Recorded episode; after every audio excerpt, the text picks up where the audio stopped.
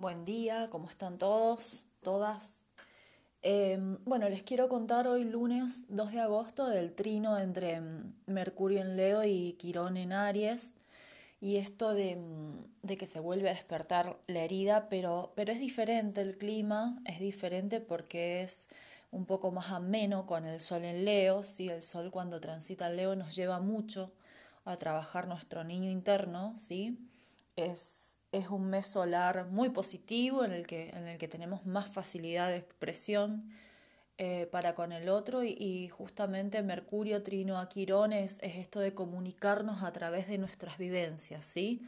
comunicarnos, lograr cachar patrones, lograr evolucionar, eh, lograr, no digo justamente que sea sanar la herida, porque bueno, es un proceso mucho más largo que requiere tal vez eh, para algunos va a ser el coaching, para otros va a ser terapia, para otros va a ser PNL, para otros va a ser mindfulness, para otros va a ser biodecodificación, eh, registros akáshicos. Hay tantos métodos, tantos métodos, tantos recursos para, para ir encontrando el camino, eh, para ir sanando, para ir reconociendo, cachando los patrones que, que bueno, es, es exquisito, la verdad es exquisito el camino y es exquisito, o sea, ir, ir conociendo personas nuevas, ¿no? Ir conociendo profesores, mentores nuevos que te van abriendo el panorama porque no se termina nunca. es un camino amplio y, y, la verdad estuve este fin de semana conversando con, con gente maravillosa, con un grupo hermoso.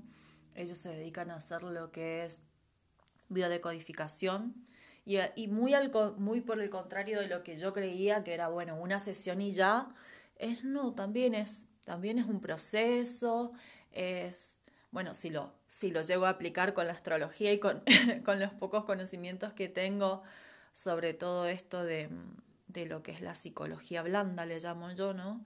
Eh, sería hermoso, sería súper enriquecedor para mí, para ustedes.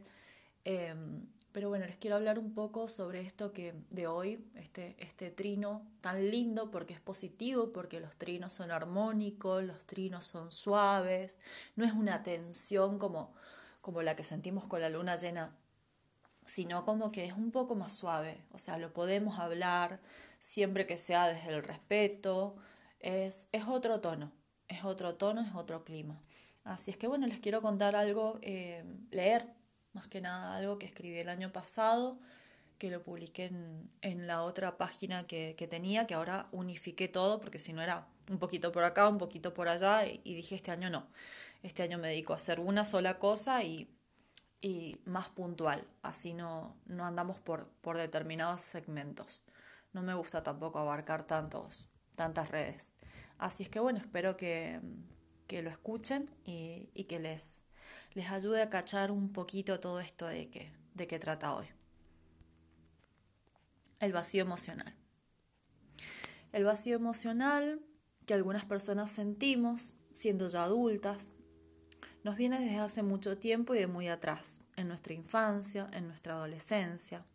El vacío emocional es básicamente la consecuencia de haber vivido muchas experiencias en soledad en la infancia y la falta de presencia y atención materna, paterna. Puede ser de un tío, puede ser de un abuelo, no necesariamente tiene que ser de mamá. Pero ¿qué es exactamente el vacío emocional? Es miedo a estar solas, a estar solos, es la incapacidad justamente emocional, la incapacidad de sentir, la incapacidad de, de bajar la emoción al centro del plexo solar, es el miedo al que dirán, a los juzgamientos, a los señalamientos, a los haters, al ghosting. Es la ansiedad, ¿sí? es ese, ese, ese palpitar que siento permanentemente que no me deja respirar, o sea que tengo las respiraciones cortas y no puedo, es la angustia. Y es la angustia de, no encontrarle un significado de lo que me está pasando. Es no poder tomar decisiones, eh, no nos permite convertirnos en quien vinimos a ser, en quien queremos ser en proyectarnos a futuro, no nos permite ser la madre que justamente nuestros hijos necesitan o los que vayan a llegar. Es la dependencia emocional hacia la mamá o hacia la pareja. Nos deja vulnerables, y vulnerables entre comillas, porque la vulnerabilidad está vista como algo negativo, como que sos débil si te expresás de determinada forma, o sea, si tenés un estallido, si agarrás y gritás, sos mal vista porque sos una histérica, porque sos una agresiva, o si de repente un hombre agarra y llora, tenemos todavía la creencia de que no, mira, es un débil. No, no, un hombre no llora. Eh, la vulnerabilidad, entre comillas, ¿sí? nos deja vulnerables y débiles emocionalmente hablando, pero aliviana, aliviana lo que es el cuerpo, ¿sí? lo que es el cuerpo, esa carga, esa mochila que llevamos. Muchas y muchos vivimos experiencias eh, muy dolosas en la infancia. Yo ya siendo adultos, adolescentes, adultos, adultos mayores, pensamos que la experiencia en sí fue lo peor que nos pudo haber pasado. Y recordamos los gritos, las palizas, los castigos, un abuso determinado, un manoseo, el bullying, las burlas. Cuando no nos dejaban, cuando nos dejaban, perdón, en la casa de, del abuelo, en la casa del tío, en la casa de la madrina, en la casa de otros familiares que, que no eran tan cercanos. Entonces la peor vivencia desde el punto de vista de ese niño, de esa niña que fuimos, ¿sí? Es, es recordar la escena, recordar la escena en, en la que mamá y papá me, me dejaron, el abandono. Y no fueron solamente esas experiencias, sino en sí la soledad con la que tuvimos que vivir la experiencia, o sea, lo que nos dejó. Y las preguntas que nos, que nos hicimos y que nos hacemos. ¿Dónde está mamá para protegernos y defendernos? ¿Dónde está mamá para poder contarle lo que nos estaba pasando? ¿O dónde está papá para protegerme, para defenderme? ¿Dónde está papá para poder contarle lo que nos estaba pasando? ¿Por qué mi papá no se daba cuenta? ¿Por qué no, no yo no me atrevía a contárselo a papá? O un niño no puede acudir a papá o a la mamá, a menos de que ella haya creado eh, la ruta hacia la confianza, hacia, poder comunicarle a mamá, me pasó esto, desde un manoseo de un familiar, desde un abuso, desde un acoso, desde violencia, desde una paliza, desde un pellizco, desde lo que sea, hasta un adjetivo calificativo. O sea, no generó mamá, no generó papá la confianza, la seguridad, la intimidad emocional para darle voz justamente a los hijos delante de cualquier adulto. ¿Sí? Nos sentimos solas, nos sentimos solos. Y ahí viene la vulnerabilidad de la infancia. De cuando mamá, de cuando papá no estaba ni física ni emocionalmente con nosotros, pequeños llorando.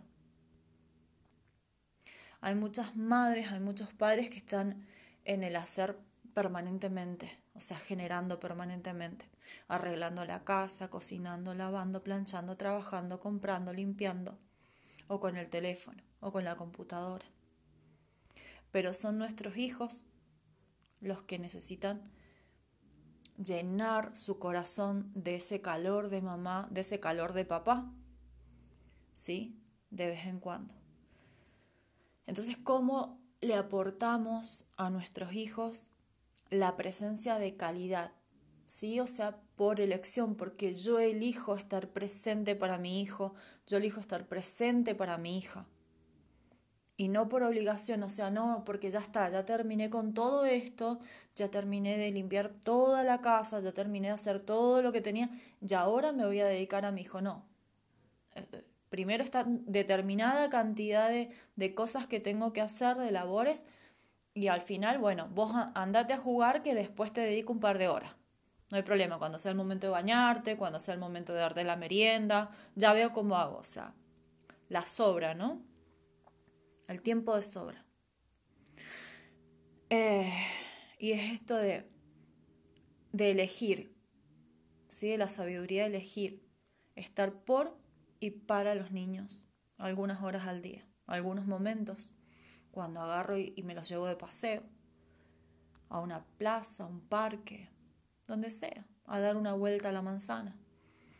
O incluso unos minutos. Si está en la escuela, si sé que es el horario del recreo, llamar por teléfono y hablar con ellos. El tiempo que podamos darle, el tiempo que, que podamos darle a ese niño, a esa niña. ¿sí? No depende solamente de cuán disponible estemos. O sea, bueno, eh, me desocupo, no sé, media hora, 40 minutos y ahora, ahora, ahora agarro y le llamo. Sino de, de lo conectado con ese niño, con esa niña desde el corazón, desde que siento la necesidad de estar con él. Siento la necesidad de darle plena atención, de darle cariño, de darle afecto. ¿Sí? ¿Cuáles son los motivos que se me vienen ahora a la cabeza? cuáles son las excusas, cuáles son las explicaciones. ¿Por qué no podemos estar más presentes con los niños, con las niñas, con los sobrinos? Y empiezan ahí las respuestas. No es que la casa, es que el auto, es que el combustible, es que el bebé, es que el trabajo, es que el... es que, es que. Las necesidades, la pareja, y bla, bla, bla, bla. Y el tiempo pasa. Y, no entendés después cómo creció tanto. Y te das cuenta en el ruedo del pantalón. 10 centímetros, 12 centímetros que le queda corto. Ahí te das cuenta de cuánto creció. Y ahí cae. ya ahí cae automáticamente. Si lo primero que nos vienen son los motivos, las excusas, porque no podemos estar presentes y atender a nuestros niños, a nuestros hijos, como realmente ellos necesitan, en vez de tener el pensamiento, ¿cómo podríamos hacer para poder estar más y mejor con ellos? Es porque en realidad nos duele estar presentes, nos pesa estar presentes, nos ahoga, nos falta el aire, queremos huir, queremos agarrar y subirnos al auto e irnos lejos y que se queden ellos ahí gritando y jugando y porque no quiero saber nada, no quiero escucharlos gritar más. No, no, no. Necesitamos estar ocupados para no sentirlos, para no sentir a ese niño, para no sentir a esa niña. Entonces ocupo, me lleno de tareas, Ahora yo me pregunto, ¿no? Porque es algo que también me pasa a mí, para no sentir qué. La conexión con nuestro niño, nuestro vacío emocional, nuestra capacidad de dar, dependerá de lo que hayamos recibido. ¿Recibido a quién? Recibido a ese niño, recibido a esa niña que fuimos en nuestra infancia. Entonces no es la cantidad de tiempo que pasamos juntos en la misma casa lo que les llena el alma. Los niños no es eso, sino el tiempo de exclusiva atención que le dedicamos a cada uno.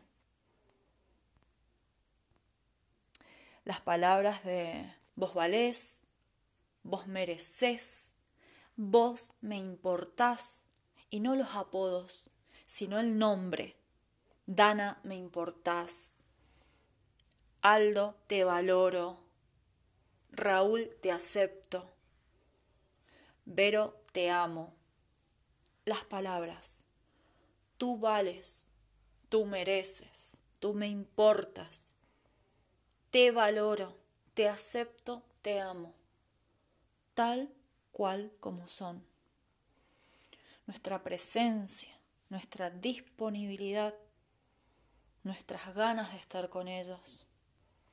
Si no elegimos estar por y para ellos, si siempre hay algo más importante que hacer.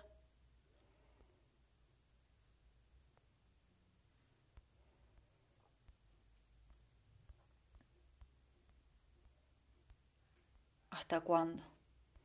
¿Hasta cuándo van a ver las excusas? ¿Hasta cuándo nos vamos a seguir mintiendo? ¿Hasta cuándo vamos a seguir apagando a nuestro niño, a nuestro niño interno? ¿Hasta cuándo no lo vamos a escuchar más? No vamos a conectarnos con esa infancia. No vamos a sanar esas heridas. No vamos a encontrarles un espacio dentro de nuestro interior porque nos lo merecemos, porque necesitamos darnos el tiempo, la exclusividad de escucharla, de reconocer dónde está la herida, dónde la siento, dónde se localiza. En la garganta, en la espalda, en el pecho, en el estómago, en los riñones, en las piernas. ¿Dónde? ¿Dónde está la herida? Ahí, ahí están las señales, ahí están las claves que tenemos que trabajar para empezar a sanar a nuestro niño interior. Ahí están las respuestas que nos van a hacer conectarnos desde, desde el reconocimiento, desde permitirnos ser vulnerables, desde permitirnos ser sensibles, tener el tiempo para sentir y quitar esas palabras de no valgo lo suficiente, no importo lo suficiente, no merezco lo suficiente. Ahora están ellos, ahora todo por ellos, todos por ellos. Nos mentimos una y otra y otra vez. Se manifiesta principalmente en las vivencias internas, en la falta de presencia, en la falta de atención, en la mirada de la mamá, del papá en la infancia, en la soledad con la que tuvimos que vivir de nuestras peores experiencias cuando fuimos niños, por la falta de intimidad que tuvimos, que no tuvimos, o sea, que, que nos faltó de mamá, de papá. Es la falta de amor primario. El amor que sentimos por nuestros hijos, por nuestros niños, no es suficiente. Ese amor les debe llegar, lo deben sentir, deben estar tranquilos, deben ser niños amorosos, niños pacientes, no niños agresivos. Necesitan sentirlo en el corazón, necesitan sentirlo en el cuerpo, necesitan sentirlo en el estómago, necesitan dormir tranquilos. ¿Cómo vamos a hacer para demostrarle a nuestros niños, a nuestros hijos, el amor que sentimos realmente por ellos? ¿Cómo? ¿Cuándo ahora realmente con una mano en el corazón, ¿cuándo fue la última vez que estuviste presente? Presente en verdad, presente en cuerpo y alma, por elección, con tu hijo, con tu hija. Y no por obligación.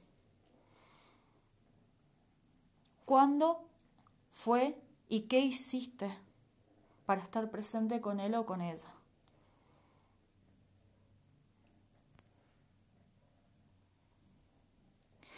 cuáles fueron las frases que recibimos de mamá, de papá.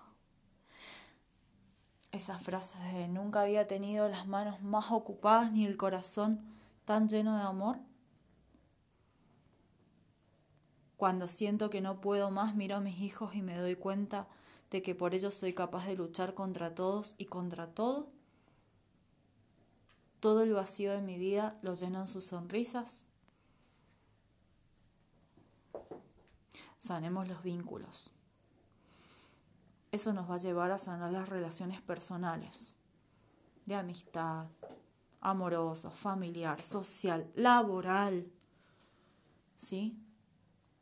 Empezando a sanar la raíz de nuestras heridas del niño interior que llevamos todos. Gracias. Que tengan buen día.